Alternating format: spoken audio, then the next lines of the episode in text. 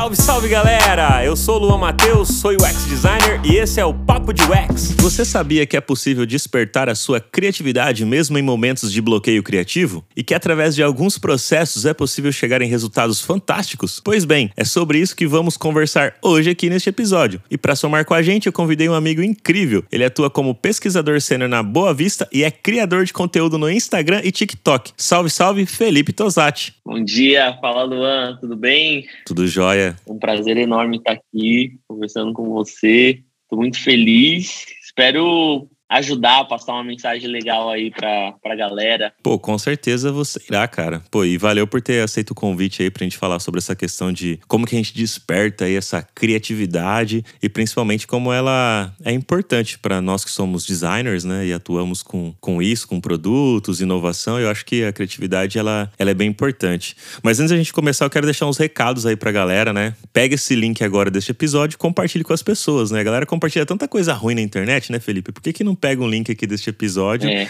maravilhoso, que eu tenho certeza que você vai dar várias dicas incríveis, e compartilha aí com o pessoal pelos grupos de WhatsApp, Telegram. Pode compartilhar lá também pelo LinkedIn, me marcar lá no LinkedIn, marcar o Felipe também, que vai ser muito legal a gente se interagir por lá, e também em outras redes sociais que você quiser. E para quem quiser também contribuir é, de uma outra forma com o nosso projeto aqui do Papo de U X, pode contribuir através do Pix, que é o pix arroba papo de u x ponto com ponto b r. Ou se você quiser contribuir sem ser de forma monetária, que é de forma gratuita, é só você deixar seu like. O like não custa nada. Principalmente se você estiver ouvindo pelo Spotify, que tem as cinco estrelinhas, que você pode clicar aí nas cinco estrelas e impulsionar cada vez mais os episódios que a gente faz por aqui no Papo de U X. E galera, eu tenho uma outra novidade super legal aí pra vocês. Pra quem quer aprender U X Design, Product Design e U I Design com a liderança de grandes empresas como Nubank, Quinto Andar, iFood, e descobrir na prática os erros e acertos dessas grandes empresas digitais, então você tem que conhecer agora a Tera, que é uma escola referência em educação no mercado digital e que já foi reconhecida pelo World Economic Forum e pelo Google for Startups por sua metodologia,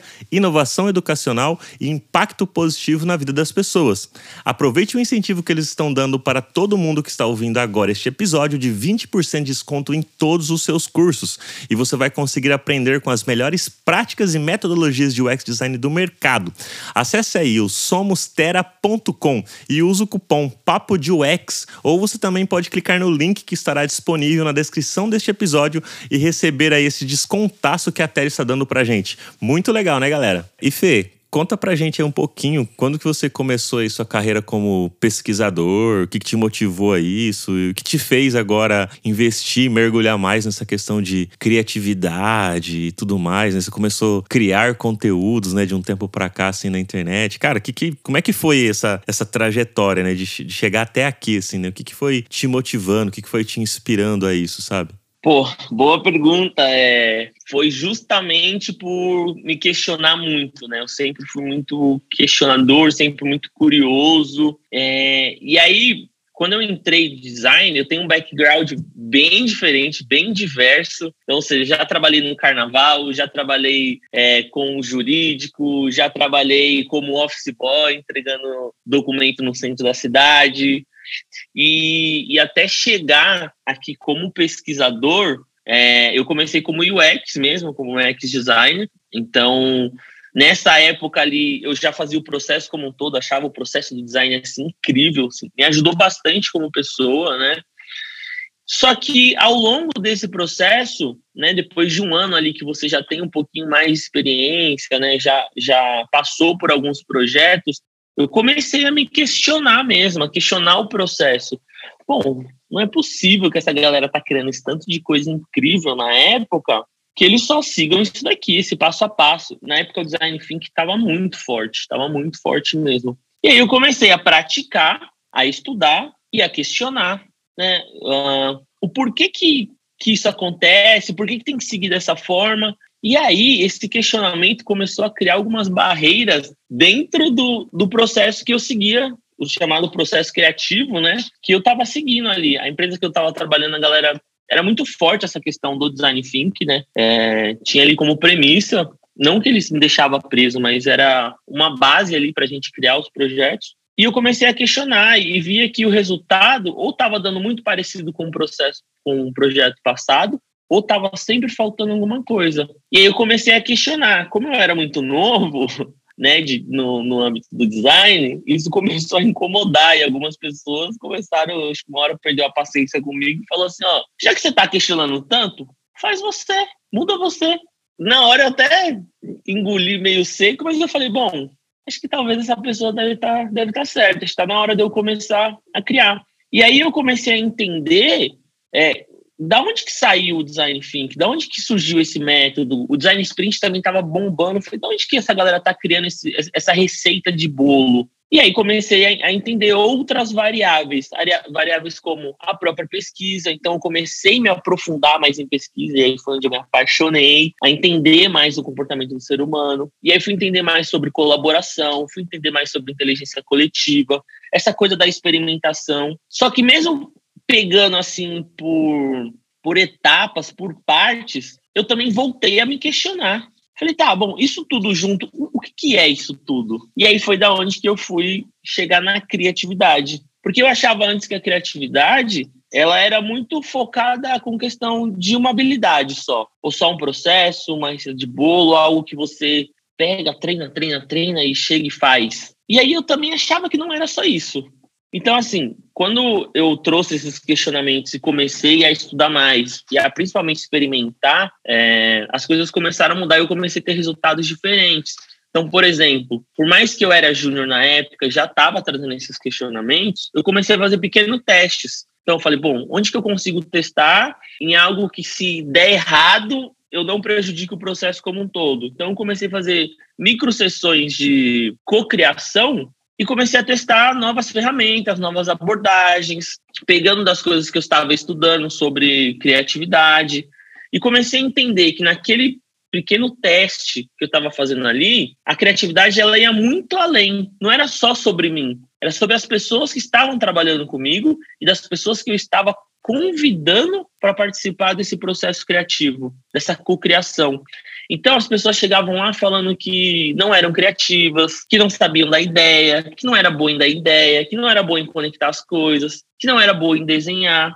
Então, eu falei, opa, peraí, dentro desse processo aqui, o que, que eu consigo fazer para primeiro ajudar essas pessoas a despertarem esse potencial criativo, para que as pessoas fiquem à vontade para ter essas ideias, para que elas me ajudem no final e que, tipo, seja uma troca, sabe? E aí eu comecei a ver que o, o processo criativo não é um processo linear, que você entende, que você analisa, que você tem ideia, prototipo e teste. Não é só isso. O aprendizado não está só nessa, nessa linha. Ele é como se fosse uma circular mesmo, né? Como se fosse vários círculos que o aprendizado vai estar tá rolando enquanto você está se conectando com as pessoas, quando você está trazendo material novo, é, enquanto essa pessoa também está retribuindo. Então eu falei, opa, então acho que dá para a gente olhar esse processo como um todo, não só do meu lado, não só do lado das pessoas que estão me ajudando. Então, é, eu comecei a reformular esses mini-workshops e trazendo elementos para deixar as pessoas mais confortáveis, fazendo dinâmicas que ajudassem a potencializar isso mais, deixar elas mais à vontade. É, no final de cada workshop sempre tinha um ganho. Então, a gente fazia um workshop de ideação antigamente, então só tinha ideia. Eu falei, meu, esse negócio de só ter ideia, as pessoas precisam trabalhar essas ideias, porque elas estão no momento de empolgação. Então, eu comecei a construir etapas que hoje, para mim, acho que é um diferencial muito do que eu faço, que é entender. Cada etapa tem que sair do individual para o coletivo. Então, assim, tem momentos onde as pessoas vão estar ali só com o seu individual, ela com ela mesma, pensando naquele desafio que a gente está propondo, e aí depois sim ela vai para o coletivo. Por quê? Ela já trouxe algo que ela já tem dela, da visão de mundo dela, é, do recorte que ela tem, e depois ela vai com, compartilhar com as outras pessoas. E aí esse compartilhamento vai fazer com que essas pessoas criem coisas novas, é, cocriem, peguem ideias e, e vão juntando, vão testando. E aí eu comecei a fazer esses testes, começou a dar muito certo. E eu falei, bom, tá aí. Falou, agora eu preciso me aprofundar mais, entender mais sobre a criatividade. Só que eu quero olhar ela de um lado extremamente humano. Como tecnologia humana, como que eu faço isso? E aí começou a jornada de estudar a criatividade. É, e aí a pesquisa foi extremamente importante para mim, né? Olhar mais para o lado mais da antropologia, porque eu comecei a entender mais sobre as pessoas, sobre os contextos, sobre os recortes. Então, assim, bom, a minha pesquisa, o meu trabalho aqui, a quem interessa? a que tipo de recorte esse meu trabalho interessa. Porque a partir disso, eu consigo conectar melhor, melhor as pessoas, eu consigo conectar melhor os desafios. É, no momento de criar ali o, essa experiência, esse workshop, fica mais fácil de você conectar quem de fato vai fazer sentido, né? Para aquele recorte ali, quem vai fazer. E, e sempre mostrar que o aprendizado está em cada momento, tá? Tanto da pessoa que está orientando, facilitando, tanto das pessoas que estão participando, da troca. Então, ficou um momento assim muito, muito legal, né? E aí eu comecei a, a pegar não só a pesquisa, mas ir mais a fundo estudar sobre inteligência coletiva, sobre essa potencialidade que é a, a colaboração. E aí eu fui me descobrindo ao longo do processo. Eu falei, cara, é isso. É, é dessa forma que a minha criatividade ela se manifesta. Não só uh, de uma habilidade, mas sim como, como um todo. É, é o jeito que eu estou me manifestando para o mundo. Então, assim, no momento de sentar e criar essas experiências e pensar... Era o momento onde eu mais tinha essas, é, os insights, era o momento onde eu mais conseguia, de fato, é, ser eu, ser eu, sabe? É, e eu acho que a criatividade tem muito disso, né? É a forma como a gente se manifesta para o mundo. Assim, cada pessoa é diferente, né? Cada pessoa tem um potencial de criar, mas nem todo mundo é criativo. Por quê? Porque a criatividade, ela vai precisar que você se des- desenvolva ela, né? A gente nasce, nascemos criadores e nos tornamos criativos. Por quê? Você precisa percorrer essa jornada. E essa jornada vai através de experiência, repertório, recortes, da onde você veio, quem que é você, quem são suas referências. E aí sim você vai construindo. Quando eu entendi isso, eu falei, bom, agora eu me achei. É aqui, é dessa complexidade que eu gosto. E isso hoje impacta muito nos meus processos criativos, sabe? Cada ponto desse estudo é como se a criatividade fosse o terreno, a sustentação para as coisas que eu crio, para as coisas que eu vou investigar, para como que eu vou passar e conectar com outras pessoas. Então, meu, é, assim, é, é fantástico. Para mim, falar de criatividade é uma coisa que, que eu gosto e amo muito. Pô, que, que legal, Fê. Que, que bom que você se encontrou, assim, né, como profissional e descobriu uma parada que você Sim. curte muito e tá mergulhando cada vez mais nessa parada, né? E, e até você tá fazendo uma, uma pós é, específica sobre isso, né? Isso. É, aí chega aquela parte do, chega uma hora que você precisa de ajuda. É, o design me ajudou muito, o processo do design me ajudou a aprender. Eu falei, porque eu pensei, bom, se eu estou em vários projetos, em mercados que eu não conheço, que eu não sou especialista, e eu aplico esse método, essa forma, e aprendo, por que não aplicar isso na minha vida? E aí eu comecei a aplicar. E aí passei uns três anos é, testando, estudando sobre criatividade. Mas chegou um momento que parecia que eu comecei a dar muita volta em círculo, né? Porque eu não tinha mais referências. Era, era livro, um curso curto ali e experimentação. E aí pegava outra matéria, conectava e tal. E chegou um momento que eu precisei de ajuda. E aí eu era muito relutante à pós-graduação, né? Era até um pré-conceito meu. Eu falei, ah, deve ser só uma extensão da graduação, não deve ser tão interessante. E aí eu comecei a mapear. Falei, mas eu preciso evoluir. Desculpa. Já faz três anos que eu estou estudando, as coisas estão começando a se repetir, eu preciso ampliar esse repertório. E aí foi que eu descobri a, a pós-graduação na E S P M, que é de criatividade, experiências e comunidades, né? Tudo que eu gosto. E aí eu conversei com algumas pessoas, né? Perguntei uma orientação, como que era o curso e tal, olhei a grade, conversei com o coordenador, conversei com a galera que já tinha feito e decidi tomar essa decisão. E foi muito rápido, tá? Essa decisão foi coisa tipo de uma semana, na outra semana eu já estava fazendo a entrevista, na outra já estava me matriculando. É tanto que esse ano eu tinha prometido para mim mesmo que eu não ia fazer nada, eu só ia descansar, eu ia trabalhar, mas não ia estudar, ia ficar deixando a cabeça descansar. Só que aí surgiu a oportunidade, eu falei, ah, não, que é uma coisa. Tô na idade. E aí me joguei na pós-graduação e assim...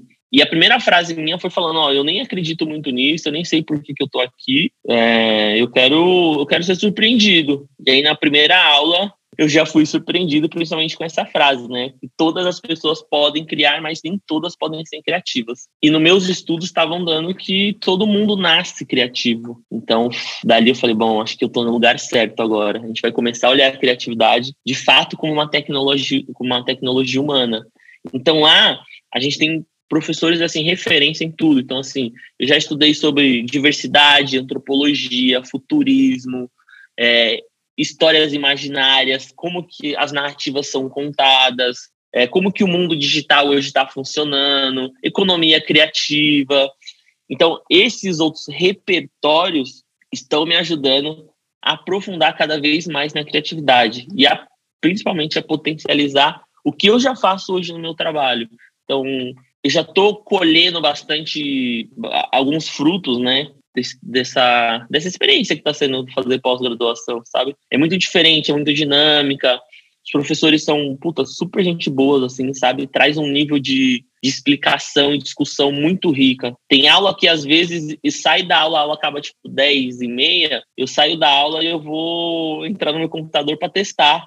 Pra, porque você está tão empolgado para desconstruir aquilo que foi falado, para reconstruir, para reimaginar. Tá sendo... Cara, tá sendo uma diversão, assim, eu tô encarando, apesar de ser muito cansativo, tá? Não é romantizando, é cansativo, não é para quem trabalha, estuda, produz conteúdo, faz natação, é, é cansativo, mas para mim tá sendo bem divertido, sabe? É você estudar algo que você gosta, então eu tô levando com uma, com uma diversão séria, sabe? Pô, que legal, cara. Que bacana. E, e, e eu queria te perguntar o seguinte, cara. Por exemplo, inovação é uma, é uma palavra que gera muita discussão, né? O pessoal às vezes tem dúvidas sobre, cara, o que é de fato inovação, né? E eu vejo que, até pelas suas falas, a criatividade também pode, às vezes, ser encarada dessa forma. De uma forma de tipo, meu, o que é criatividade? Então, cara, hoje pra você, né, com todo esse conhecimento, esse repertório que você tá aumentando aí, fazendo essa pós-graduação, o que que você... Como que você define o que que é criatividade? E, e, e como que ela, você encara ela como algo importante no contexto de quem trabalha com design? E, e até trazendo mais pra realidade... É, do geral, assim, das pessoas que trabalham com design de produto digital. É, não só produto digital, né? Porque no produtos como um todo, mas especificamente o digital, que é onde a maioria das pessoas hoje acabam atuando, né? Eu até sempre falo pro pessoal, ó, existem é, outras possibilidades de atuar com design, não só no digital, mas também no físico, que tem uma abertura muito grande é, em relação... Na verdade, tem uma oportunidade muito grande. Talvez pouca abertura, mas muita oportunidade de nós, designers, também se inserirmos nesse universo. Mas... Cara, como você define isso, criatividade, e por que que ela é importante, assim, pra, nesse contexto de design? Sim. Bom, eu, eu acredito que criatividade ela é uma tecnologia humana. E como qualquer tecnologia, ela precisa ser desenvolvida. Ou seja, a criatividade é como você se manifesta para o mundo. É você. Porque a gente já nasce com o dom de criar, o potencial de criar. Isso que a gente está fazendo aqui, criar uma conversa, é uma criação. Mas não quer dizer que ela seja criativa. Ou seja, você tem algumas escalas para você de fato definir o que, que é criativo e o que, que não é. Por isso que o ser humano tem sim o potencial de criar qualquer coisa. Mas até ser criativo tem uma escala muito grande. Então, assim, eu acredito que sim, a criatividade é como você se manifesta para o mundo. É o fato de você ser quem você é e a partir disso você ir se desenvolvendo. Entendeu? Então, ah, como que a gente pode... trazer um pouco mais para esse âmbito aqui, né? É, é, é como você vai impactar o mundo. Então, assim, a criatividade ela está relacionada não só por ser uma habilidade, por ser uma inteligência, ela está muito além disso, porque parte do momento de quem sou eu como pessoa, quais são as minhas referências, quais são os meus recortes, quais visões, quais lentes eu estou colocando para cada recorte, para cada processo. E a partir disso, como que eu, como, como indivíduo, impacto esse mundo? E como que esse mundo me impacta? Então tem essa relação muito mais profunda, que é isso que eu estou buscando estudar. Por isso que eu chamo de tecnologia tipicamente humana. Porque tem muito desse potencial de ser quem você é. Toda a nossa criação, o que a gente cria, tem um pouco da gente. Então, assim, se nós vamos criar a partir de algo que já é meu, como que eu faço isso? E quem é que vai definir que isso é criativo? Geralmente, quem define são as pessoas, né? A gente vai criar e quem vai decidir se é criativo ou não é uma sociedade, é um grupo específico. E aí, a partir disso, que acho que entra muito do que, que o design faz, que é, se o design é sobre ajudar ou melhorar a vida das pessoas, resolver problemas que criam experiências que, de fato, vão ajudar as pessoas, e quem valida se é criativo ou não, para quem que eu tenho que estar olhando também, tá? Não só para essas pessoas. Então, aí entra muito no trabalho e se conecta muito. Quais são as necessidades? Quais são os desejos? Quais são as dores? Qual que é o contexto que essa pessoa que eu estou criando está inserida? E aí, como que eu me insiro dentro dessa, desse processo de, de criação? Então, por isso que, que é importante a gente se conhecer e a gente entender para quem que a gente está falando. Essa minha criação, a quem que interessa? Qual que é o... o público específico que vai interessar isso para dizer se isso é criativo ou não, se isso resolve um problema ou não. Então, são, são vários exemplos e, e, e complexibilidade, né? Esse mundo, ele, ele é mais complexo. A gente não cria numa ilha, né? A gente cria para uma sociedade. E aí essas pessoas vão nos ajudando na validação. Por isso que o processo do design, ele me intriga bastante, ele é, é, é bem gostoso de se trabalhar. Porque a gente entende ali um contexto, a gente investiga sobre esse contexto, a gente analisa, e dentro dessa análise, dentro dessa análise tem os nossos recortes, dentro desse recorte a gente vai é, cocriar, a gente vai testar, a gente vai aprender. E aí o diferente, o diferencial para mim está dentro desses pequenos pontos. Todo ponto de contato vai gerar um aprendizado que vai impactar na nossa criação, que vai impactar no final, como que a gente vai validar, o que, que a gente vai aprender. Isso tem que ser uma troca, não só para quem está interessando essa criação, para quem vai ser impactado, para quem está demandando e para quem está fazendo. Como que a gente organiza tudo isso? E eu acho que essa organização, esses outros elementos, que é o que vai dando a criatividade, é o que vai potencializando a nossa criatividade, que vai fazendo com que a gente, de fato, desperte o nosso potencial criativo, sabe? Então, pela sua fala aí, é, a questão de definir se algo é criativo ou não é muito do público, então. Por exemplo, ah, eu faço algo, criei algo e às vezes eu falo, nossa, fiz algo criativo. Mas se o público para quem eu fiz aquilo que eu estou fazendo não definir se aquilo é criativo, eu só criei algo, mas não que aquilo é algo criativo que foi feito, né? E sim, depende muito de para quem você está fazendo, se enxerga isso como criatividade. Não existe tipo um padrão assim, ah, isso encaixa em criativo, isso encaixa em não criativo. É, é muito é individual das pessoas, do, não só individual como coletivo, né?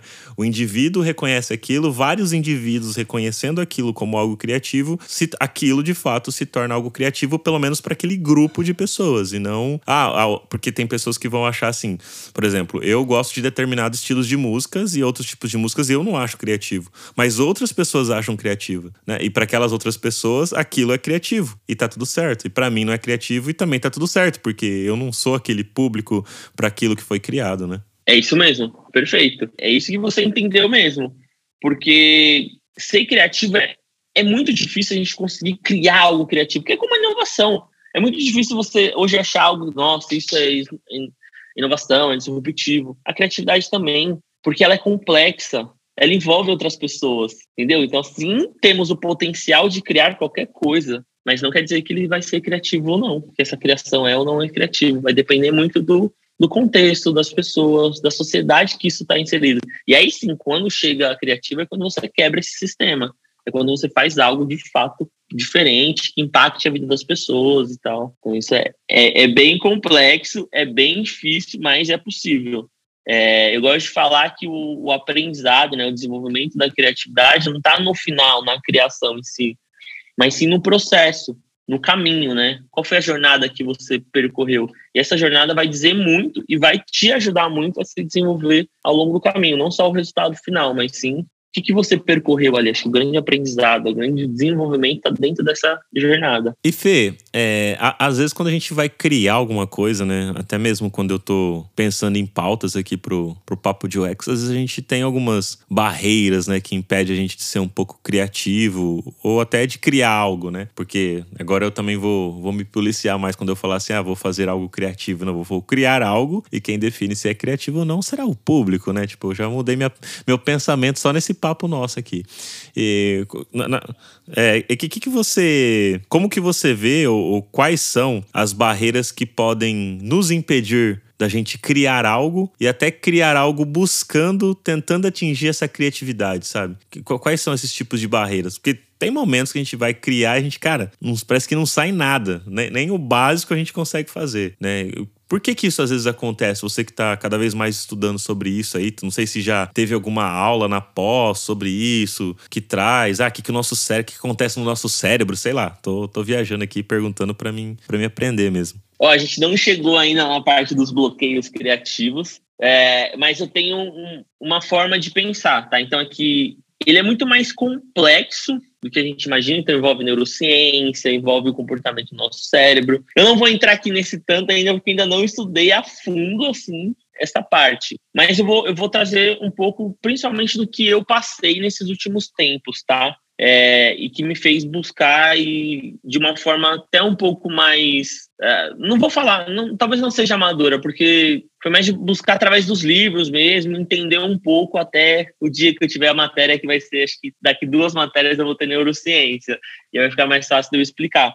Mas eu vou trazer um pouco da minha visão pessoal e do que eu venho estudando ao longo do tempo, tá? E acho que o primeiro ponto, assim, para essas coisas que impactam, essas barreiras que impedem a gente de ser criativo, acho que a primeira coisa é a gente não ser nós mesmos. A gente negligenciar quem que eu sou, a partir de qualquer desafio que eu tenho, né? Então, e isso vai gerando o que a gente chama também de insegurança. Assim, eu deixo de ser eu mesmo, automaticamente eu acabo ficando inseguro. E aí esses dois pontos vão desencadeando outras barreiras que impedem nós, né, as pessoas, a despertar o nosso potencial criativo. E aí eu vou citar três aqui, que são os três que eu passei esses últimos meses, que é o medo do julgamento. Eu acho que você... Isso pode impedir com que as pessoas, né, se expressem de forma criativa. Da gente ser julgado, foi muito na questão de começar a criar conteúdo. Você acaba criando coisas, mecanismos dentro da sua cabeça que vai trazendo essas barreiras. Pô, será que as pessoas vão me julgar? Será que elas estão entendendo o que eu estou falando? Será que elas faz sentido eu falar de criatividade aqui na internet? Será que eu não devia estar em outro lugar? Então, esse medo desse julgamento acabou deixando eu criar bastante coisa. Só que você precisa superar isso. E aí, com isso, desce uma outra camada, que começa a afetar a sua confiança. Então, assim, você começa a assumir riscos, é, criativamente você já não consegue se expressar mais, porque tudo isso está é, afetando, então, assim, a sua confiança. E aí, acho que foi... E o terceiro, para mim, foi o que mais me pegou. O excesso de autoexigência. Acreditar que tudo vai ser perfeito, que a gente faz um trabalho e o outro trabalho tem que ser tão perfeito quanto foi, isso acabou me tendo vários outros bloqueios criativos, sabe? Essa exigência da excelência, de que, nossa, eu entreguei isso daqui e foi muito incrível, o próximo tem que ser mais incrível ainda. Então, eu passei praticamente o ano de dois mil e vinte e dois buscando essa excelência. E, de fato, eu tive resultados incríveis. Só quando o ano virou, eu precisava, na minha cabeça, tá? Eu precisava entregar mais do que eu fiz. Então, isso acabou gerando um desgaste não só emocional, a minha falta de confiança. Eu comecei a questionar, de fato, se o que eu estava criando estava entregando um resultado legal para as pessoas. É, e aí eu falo de pessoas, não só para a pessoa usuária, para a pessoa que está ali, que eu vou entregar a solução final, mas para as pessoas que estão me demandando isso, né? Então, esse bloqueio acabou ficando como se fosse uma, uma situação que eu comecei a me sentir incapaz, não conseguia produzir ideias, ficava cansado. E aí, o que, que isso pode causar, né? Tem alguns fatores que, que causam isso, que é principalmente o excesso de informação que a gente consome, a falta de descanso. É super importante, eu escutei isso do, do meu treinador de natação e do médico também. Ele falou que, cara, quando um profissional nada, joga futebol, vôlei, treina em alta intensidade, ele treina e vai descansar. Você é uma pessoa que não é um atleta. Então, você treina e você vai trabalhar, você vai produzir conteúdo, você vai estudar. Em qual momento você descansa? Olha o tanto de informação que está tendo. Então, todo esse, esse acúmulo, né, essa obesidade mental, acaba fazendo com que a gente crie esses bloqueios, porque assim, só está entrando e não está saindo. Ou às vezes está entrando e está saindo muito rápido, você não está parando para descansar, você não está parando para ter consciência do que aquilo está fazendo. Então, assim, o que, que veio me ajudando a superar esses bloqueios, tá? Não estão todos superados, mas esses três aí eu já estou controlando. É muito essa questão de, do descanso. Para a criatividade, tem um momento ali onde você vai colocar bastante coisa, onde você vai pegar bastante repertório.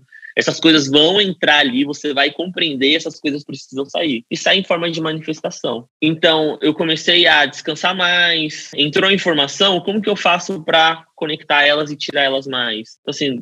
Deixei de reter um pouco mais de informação, comecei a dizer mais não, é super importante. Ter um momento de pausa para a criatividade é extremamente importante, você ter esse momento. Então, assim, eu fiz algo, trabalho de pesquisa. Então, ali eu já conversei com o usuário, é, eu já analisei, eu já tirei insight, eu já ouvi aquele áudio, eu já reouvi, eu já transcrevi. Então, assim, tem muita informação. Então, assim, em qual momento agora eu paro para não tocar mais naquilo? Então, assim, eu tiro geralmente um dia, eu não vou mais... Fiz análise, fiz toda a pesquisa, deixei ali. Eu não vou mais mexer naquilo durante um dia. Eu vou fazer outras atividades. Por quê? Essas informações precisam ter um tempo para maturar dentro da cabeça. Essas informações precisam se conectar com outras informações para que depois você consiga entender. Entender, tirar insight... É, tirar ideias daquilo dali. Então eu tô nesse processo, sabe, de, de respeitar o meu corpo, de respeitar a minha mente, né, e também des- desacelerar um pouco, né. Quando eu tava viajando no Brasil, viajei o Brasil durante um ano e pouco, é, eu tinha esses momentos, era muito mais fáceis, porque além de eu estar trabalhando, além de eu estar estudando, eu precisava aproveitar a minha viagem. E aí como que eu aproveitava? Era vendo o pôr do sol, era ir no mar, era fazendo uma trilha, é fazendo coisas que vão me tirar desse ambiente que eu estava imerso.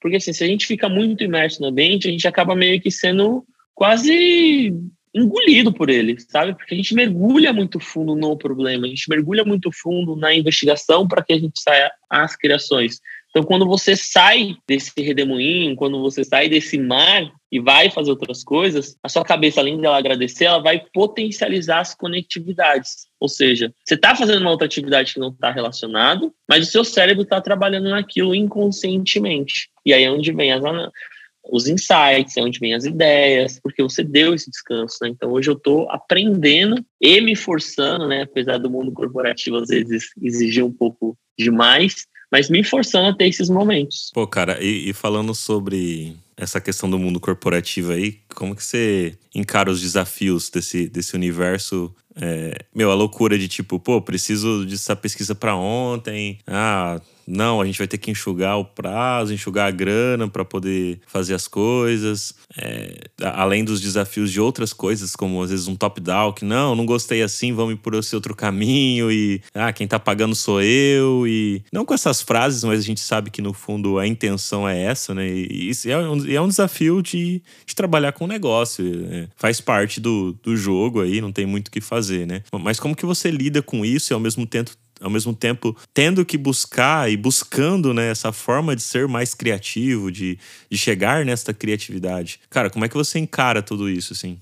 Bom, eu tento criar ambientes dentro dos projetos que eu tô, dentro dos times que eu tô, ambientes que eles vão acabar me deixando livre, livre no sentido que eu tenha a oportunidade e a segurança de expressar os meus medos. Um ambiente onde eu vou conseguir me divertir, um ambiente onde eu vou conseguir me conectar com as pessoas, um ambiente onde eu vou ter essa liberdade para para fazer as propostas, propor coisas novas. É, eu não funciono muito com tanta restrição, acaba...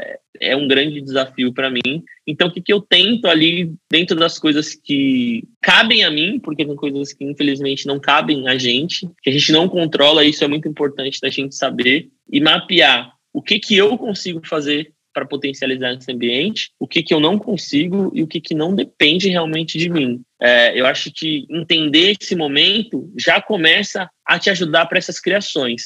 E aí, o segundo passo é, como que eu crio dentro desse projeto aqui? Que esse projeto, assim, é uma responsabilidade minha e eu consigo, de certa forma, até certo ponto, controlar ele, principalmente a parte de criação. Criar um ambiente que seja seguro, um ambiente onde eu consiga não só potencializar a minha criatividade, mas principalmente potencializar a criatividade das pessoas que estão trabalhando comigo. E como que eu faço com que essas pessoas entendam o nosso desafio e como que esse objetivo em comum vai fazer com que, de forma individual e coletiva, nós conseguimos resolver esse desafio, ser mais criativo, é, e potencializar as nossas criatividades. Então, essa construção desse ambiente, para mim, é extremamente importante, é o que sustenta ali a base para que eu vou, de fato, colocar as ferramentas certas, colocar os momentos certos, os momentos de conexão, os momentos de introspecção dentro do time.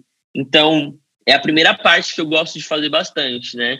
Tem alguns projetos que essas pessoas estão comigo, trabalhando como pares, e tem projetos onde eu tô, entre aspas, sozinho, que assim, não tem alguém fixo ali comigo, mas que eu tenho a possibilidade de conectar outras pessoas. E eu acho que é a partir daí que o meu potencial criativo aflora de uma forma muito legal e que faz sentido para mim, tá? É o jeito que a, que a criatividade, para mim, se manifesta. é através da conexão com outras pessoas. É, eu acho que é muito legal você fazer as coisas só, tenham esse momento, mas eu acho muito mais interessante fazer com outras pessoas. Então, imagina, eu estou num projeto agora que ele começou comigo só, eu precisei criar algo para que as pessoas entendessem ali que de fato faz sentido o que eu estou falando, e aí entra muito num pensamento sistêmico, né? Quando você precisa é, captar outras pessoas e falar para elas, olha, isso daqui faz sentido.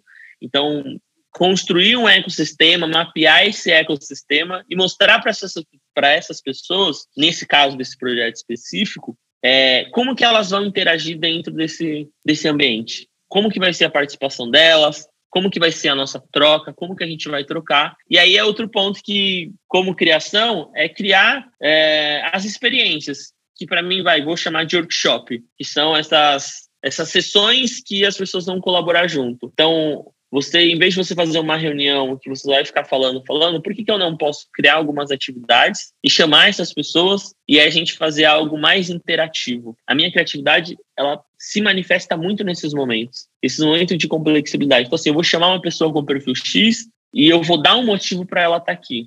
Eu vou chamar essas pessoas para o encontro para que, de fato, a gente saia com uma mudança de pensamento, que a gente cons- consiga modelar alguma outra coisa. Então, esses ambientes corporativos, apesar de terem essas barreiras, quando eu começo a, a criar esse movimento, as coisas parecem facilitar. Para você ter noção, nesse projeto eu, eu fui falar desde uma pessoa que atende um cliente X até o C E O da empresa, que... ele é novo, mas pouca gente teve a oportunidade de falar com ele. Por quê?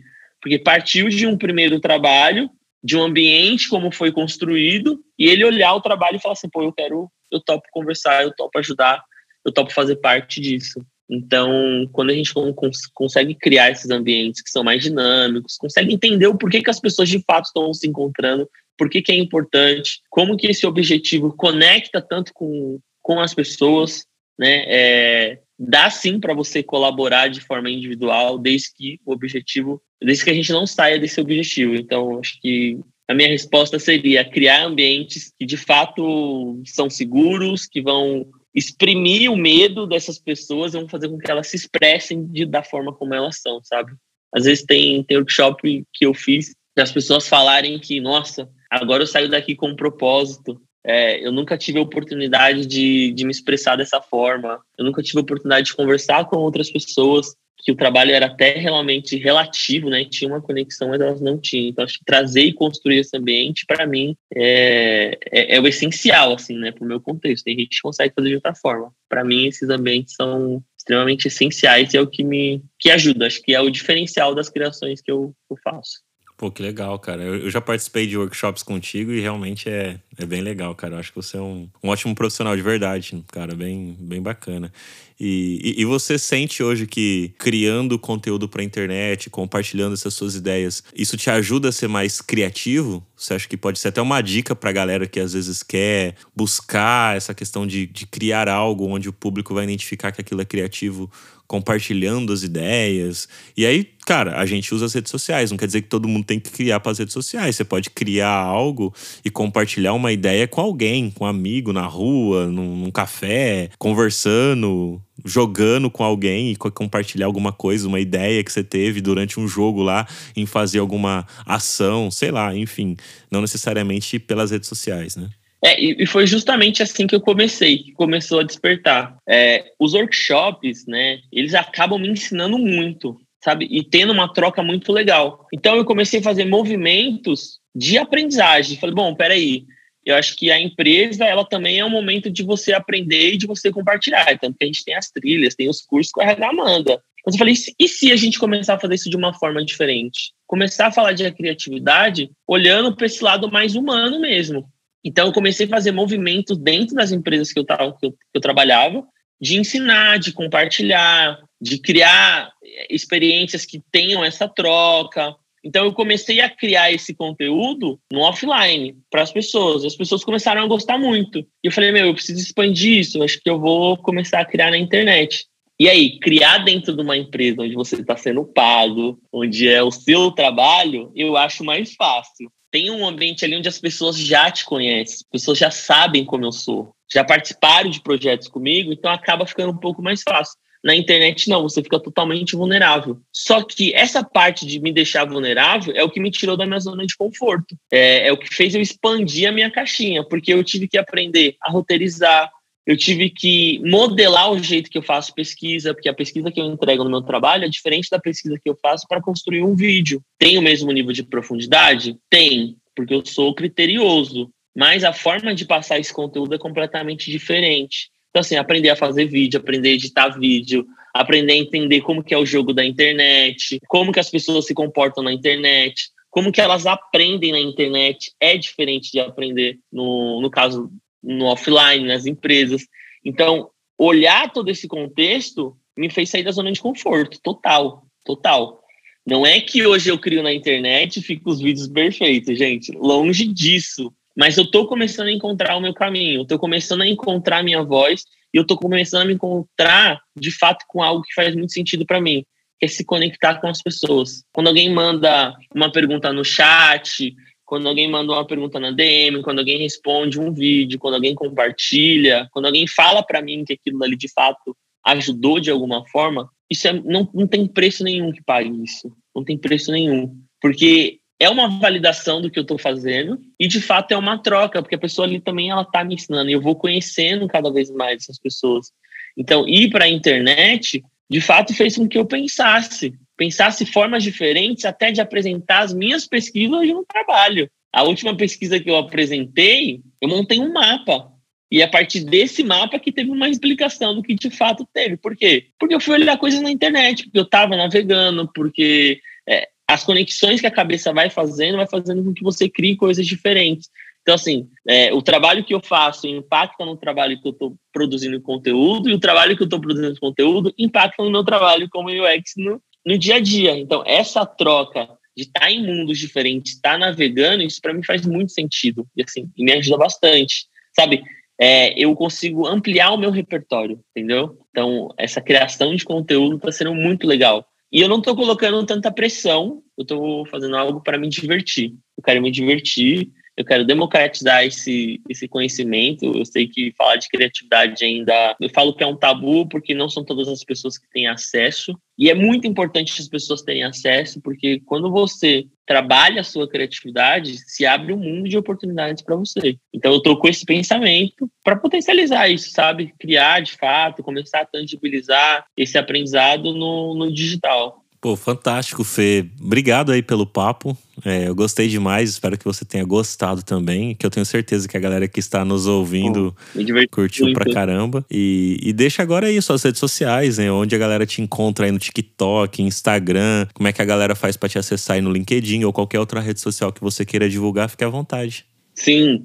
Gente, no Instagram é arroba pesquisador criativo, é, no TikTok também é como pesquisador criativo, é onde eu tô criando lá, onde eu tô direto lá agora. No LinkedIn também, no LinkedIn eu não produzo tanto conteúdo mais, é, com questão de produzir conteúdo tá no Instagram e no TikTok. E no LinkedIn vocês podem chamar pra gente trocar ideia também, fiquem à vontade, mas quem quiser dar essa moralzinha de seguir, curtir, compartilhar o perfil pesquisador criativo, É, vai vir bastante coisa legal, bastante dica.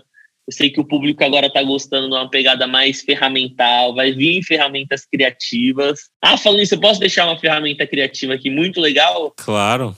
É, galera, é uma coisa muito simples, mas principalmente para quem trabalha de, com design, ajuda bastante. É o Diário dos Sonhos e Diálogos. Basicamente, é um caderninho onde vocês vão anotar os sonhos. Dormiu, acordou, já deixa esse caderninho do lado da cabeceira de vocês e anota o sonho de vocês. Diálogos também. Tá tendo conversas que parecem não fazer sentido nesse momento? Anota. Porque você vai criar um repertório, principalmente falando dos sonhos que mexe um pouco o nosso subconsciente. Quando você for ler isso, você vai criar um repertório muito interessante. Vai fazer com que você construa coisas interessantes a partir desse compilado de sonhos e diálogos que você vai ter. E pode ter certeza que lá para a décima página você já vai começar a fazer conexões muito interessantes. Porque assim, o sonho diz muita coisa para a gente. E a gente consegue materializar bastante coisa aqui. Então, se eu pudesse deixar uma ferramenta legal, criativa, para começar esse desenvolvimento, eu deixaria esse caderninho ou diário dos sonhos e diálogos. Pô, que legal. Valeu pela dica final aí. Muito bom, hein, Fê? Obrigadão, cara. E quero agradecer também todo mundo que tá nos ouvindo aqui neste episódio. Lembre-se de pegar o link e compartilhar aí pelas redes sociais. Marcar o Felipe lá no LinkedIn, como pesquisador criativo aí no Instagram, TikTok. Me marca lá também, Papo de U X. Fique à vontade aí pra espalhar esse conteúdo pra mais pessoas. E lembre também de deixar o seu like, principalmente se você estiver ouvindo pelo Spotify. Clique nas cinco estrelas aí pra impulsionar cada vez mais os episódios que a gente deixa por aqui. E lembre que a gente tem o nosso e-book sobre as dez heurísticas de Nielsen. Você pode clicar no link deste episódio, ir lá e comprar este e-book sobre as dez heurísticas de Nielsen. Se você também quiser assistir, além de me ouvir, você pode ir lá no YouTube e colocar Semiose Podcast e você vai estar lá me assistindo também, além de me ouvir. Inclusive, o Fê tem um episódio lá com o Fê, onde ele conta a história dele lá completa, né? Então, se você gostou um pouquinho aqui do que ele falou no começo deste episódio sobre a história dele, que já trabalhou com dinheiro direito, já trabalhou com várias outras coisas, ouve esse episódio lá no Semiose Podcast com ele, assiste ele lá, porque tá muito legal, muito bacana. Ele falou sobre a questão de ter trabalhado com carnaval, da tia dele. Nossa, foi super legal. Eu tenho certeza que você vai amar também este episódio que o Fê está por lá no Semiose Podcast. E se você quiser ouvir algum outro tema, quer indicar pessoas pra passar por aqui pelo Papo de U X, pode me mandar mensagem lá no Instagram Papo de U X, no LinkedIn Luan Matheus. Fique à vontade para contribuir aqui com o crescimento deste podcast. É isso aí, valeu e até o próximo episódio.